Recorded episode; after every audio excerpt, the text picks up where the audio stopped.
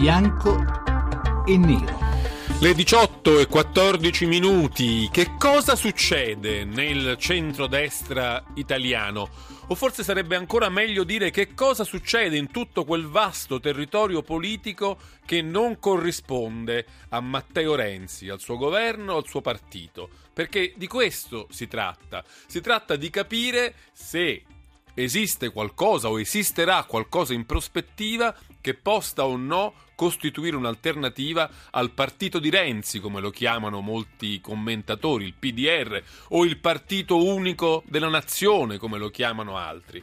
Insomma, qual è il destino degli italiani? Eh, morire renziani nei prossimi 50 anni? O sorgerà ad un certo punto la possibilità di tornare a una forma di bipolarismo in cui ci sarà qualcosa da scegliere in alternativa alla, um, al governo e al potere e al partito di Matteo Renzi. Questa alternativa la costituisce Grillo, la costituisce la Lega o lo potrà costituire un centrodestra rinato sotto nuove forme e nuove sembianze? Intanto, che cosa succede in quell'area dopo Insomma, dopo i tumulti anche un po' i disastri provocati dalla eh, elezione del Presidente della Repubblica di Sergio Mattarella. Di questo parliamo oggi a Bianco e Nero e come sempre all'800 05 05 78 aspettiamo la vostra opinione e le vostre telefonate. Ne parliamo con eh, Barbara Saltamartini, l'onorevole Saltamartini, buonasera. Buonasera a voi. Eh, ex NCD non sappiamo ancora bene cosa, poi ne parleremo. E poi ne parliamo anche con eh, Lara Comi, che è europarlamentare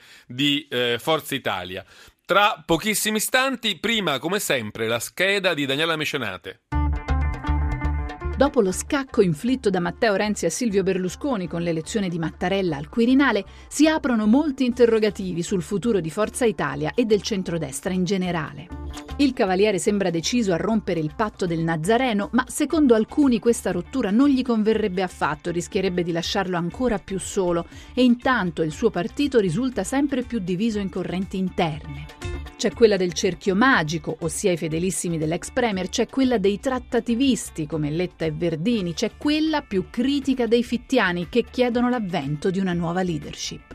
Ma anche nel partito di Angelino Alfano, il dopo Mattarella ha fatto nascere aspre polemiche interne. Il senatore Maurizio Sacconi, ad esempio, si è dimesso da capogruppo del suo partito e non è stato il solo a sbattere la porta.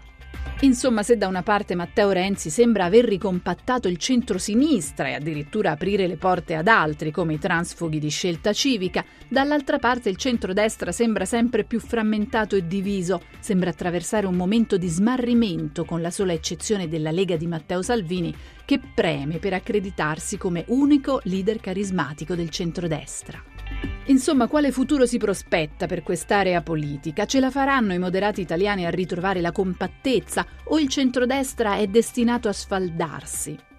Riuscirà a trovare un anti-Renzi che possa guidarli alla riscossa e all'unità? Centrodestra al capolinea o verso un nuovo inizio? Bianco o nero?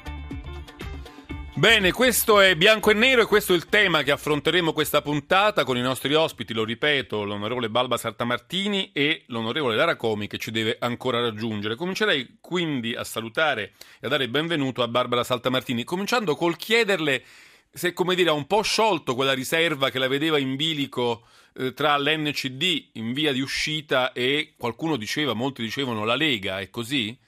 Beh, intanto io voglio precisare, io sono uscita ufficialmente dal nuovo centrodestra anche a seguito del colloquio avuto eh, dopo le mie dimissioni da portavoce con il presidente del mio partito, il ministro Alfano, nella giornata di lunedì scorso, quindi io non faccio più parte di quel partito con sofferenza perché sono una di quelle persone ci aveva che creduto. ha contribuito, sì, non solo ci avevo creduto, ma io ho contribuito a fondarlo quel partito, quindi ovviamente eh, per me è stato come un figlio, quindi diciamo da questo punto di vista queste sono scelte molto dolorose, ma io sono uscita da quel partito e voglio ribadirlo con estrema chiarezza, eh, non solo perché non ho condiviso il metodo con cui siamo arrivati a scegliere il Presidente della Repubblica. Quel metodo non l'ha condiviso nemmeno Alfano, questo lo continua a dire. Tra l'altro, eh, ma soprattutto perché ritengo che con eh, la rottura del patto che avevamo preso con Silvio Berlusconi di fatto si è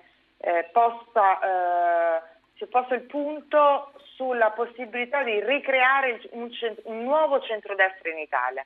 Cioè io penso che l'aver votato in quattro modi differenti tra i partiti che si riconoscono nell'area... Perché ricordiamolo, la Lega ha votato eh, ha Feltri, Feltri eh, insieme, insieme, a Fratelli d'Italia, insieme a Fratelli d'Italia.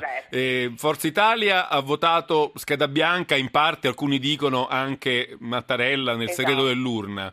Eh, L'NCD ha votato Mattarella, ma, ha votato Mattarella, quindi questo... ad eccezione della sottoscritta che ha votato scheda, scheda bianca. bianca. Forse quindi anche qualcun altro, chissà. Non lo so, io adesso ovviamente non lo so questo e sinceramente mi interessa anche poco certo. perché il problema ovviamente non era sulla scelta del nome indicato come Presidente della Repubblica, ma eh, personalmente non voglio morire renziana e personalmente voglio costruire un centrodestra diverso da quello che abbiamo conosciuto negli ultimi anni che indubbiamente oggi non esiste più e, e di cui oggi tra l'altro paghiamo ancora gli errori commessi. Quindi io oggi sono interessata e da qui ancora una riflessione che vorrei fare in questi ultimi giorni per ovviamente decidere in maniera definitiva eh, a quale partito aderire, sono interessata a costruire una opposizione a Renzi nel campo di gioco del centrodestra, un centrodestra che, che torni a fare dei problemi della gente.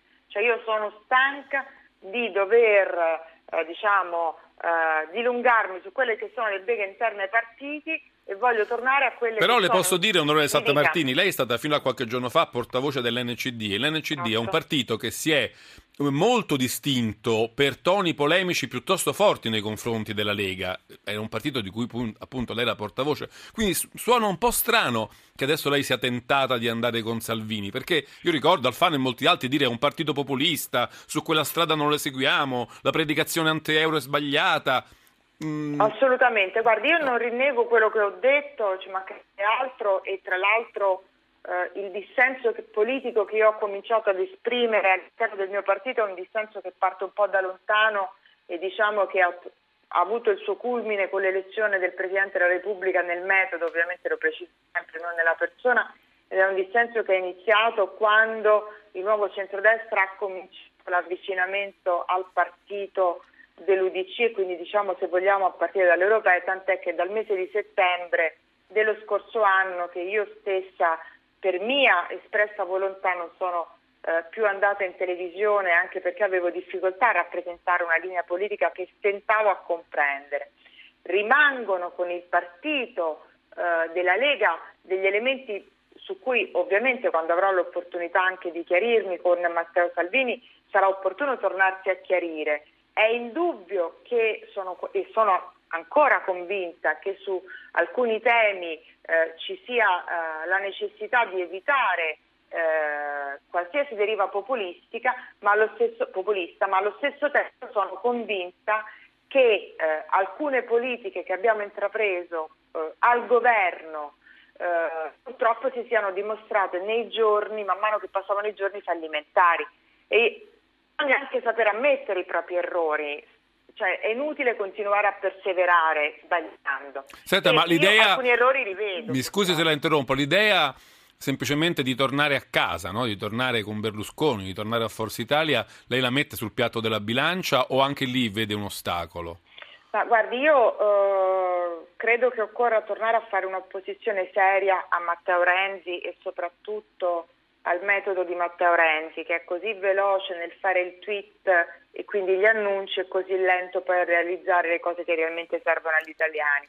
Quindi eh, Forza Italia dovrà decidere al proprio, al proprio interno, vedo molta confusione in questo momento all'interno di Forza Italia e mi auguro che si possa risolvere al più presto questa confusione interna perché credo che Forza Italia serva come partito di opposizione e che Forza Italia sia utile al processo di ricostruzione di un altro centrodestra e quindi insieme a Fratelli d'Italia la Lega possa essere diciamo, la terza gamba per rimettere in piedi un'elaborazione politica e culturale di un progetto nuovo. Eh, però ovviamente serve chiarezza all'interno del, questo partito come di tutti gli altri partiti. Eh, ma non entro nel merito perché eh, non è il mio partito e quindi non lascio poi veramente all'onorevole Comi. Eh, l'onorevole Comi che però non troviamo, eh, se improvvisamente il suo telefono è, è, spento, quindi siamo qui a, insist- io, diciamo, a, un, a, insistere un po' con lei, ma spero, spero che la, la, riusciremo a rintracciare. Eh, mi sembra anche di... perché credo, mi scusi se sì. la interrompo, credo anche che diciamo, agli italiani interessino poco questi argomenti, io credo che agli italiani interessino, eh, eh, interessi capire quali sono le riforme invece realmente urgenti ai quali vogliamo dare un contributo per risolvere i problemi reali e le riforme urgenti oggi non si chiamano né legge elettorale né riforma costituzionale, ma si chiamano riforme economiche, si chiamano partite IVA, si chiamano eh, politiche del lavoro, si chiamano occupazione. Ecco, su questo io mi vorrei confrontare con chi oggi vuole essere opposizione di Matteo Renzi e su questo vorrei però, però questo, è, questo è, proprio il problema però. Prima chi è l'opposizione a Matteo Renzi? E qui beh, il punto di vedo... partenza. Oggi è la Lega e Grillo perché gli altri tra l'altro no, io oggi beh, sì, Grillo in parte diciamo. Con Grillo non potrei mai andare sinceramente anche perché eh, diciamo ha sicuramente. Voglio dire, prima di capire quali diversa. sono le politiche da opporre a Renzi, bisogna capire da quale piattaforma politica esatto, lanciarle. Esatto, Questa piattaforma esatto. oggi mi sembra che non ci sia, c'è solo quella della Lega che non convince gran parte Lega dei moderati italiani. D'Italia. È ovvio che Lega o Fratelli d'Italia sia una piattaforma di centrodestra e se dovessi in questo momento indicare qual è la piattaforma di questi due partiti che al momento appare sicuramente più interessante, sicuramente più stimolante, non posso non nascondere che è quella della Lega che comincia a parlare di questa nuova Lega, attenzione, che comincia a parlare anche al centro e al sud, quindi quasi diciamo una Lega che ha capito che non può rimanere in una dimensione territoriale soltanto diciamo, dall'Emilia Romagna in su, certo. ma che deve cominciare a, ter- a, parlare a tutto il territorio nazionale. La fermo un momento perché sente la sigla, il segno che arriva il GR regionale.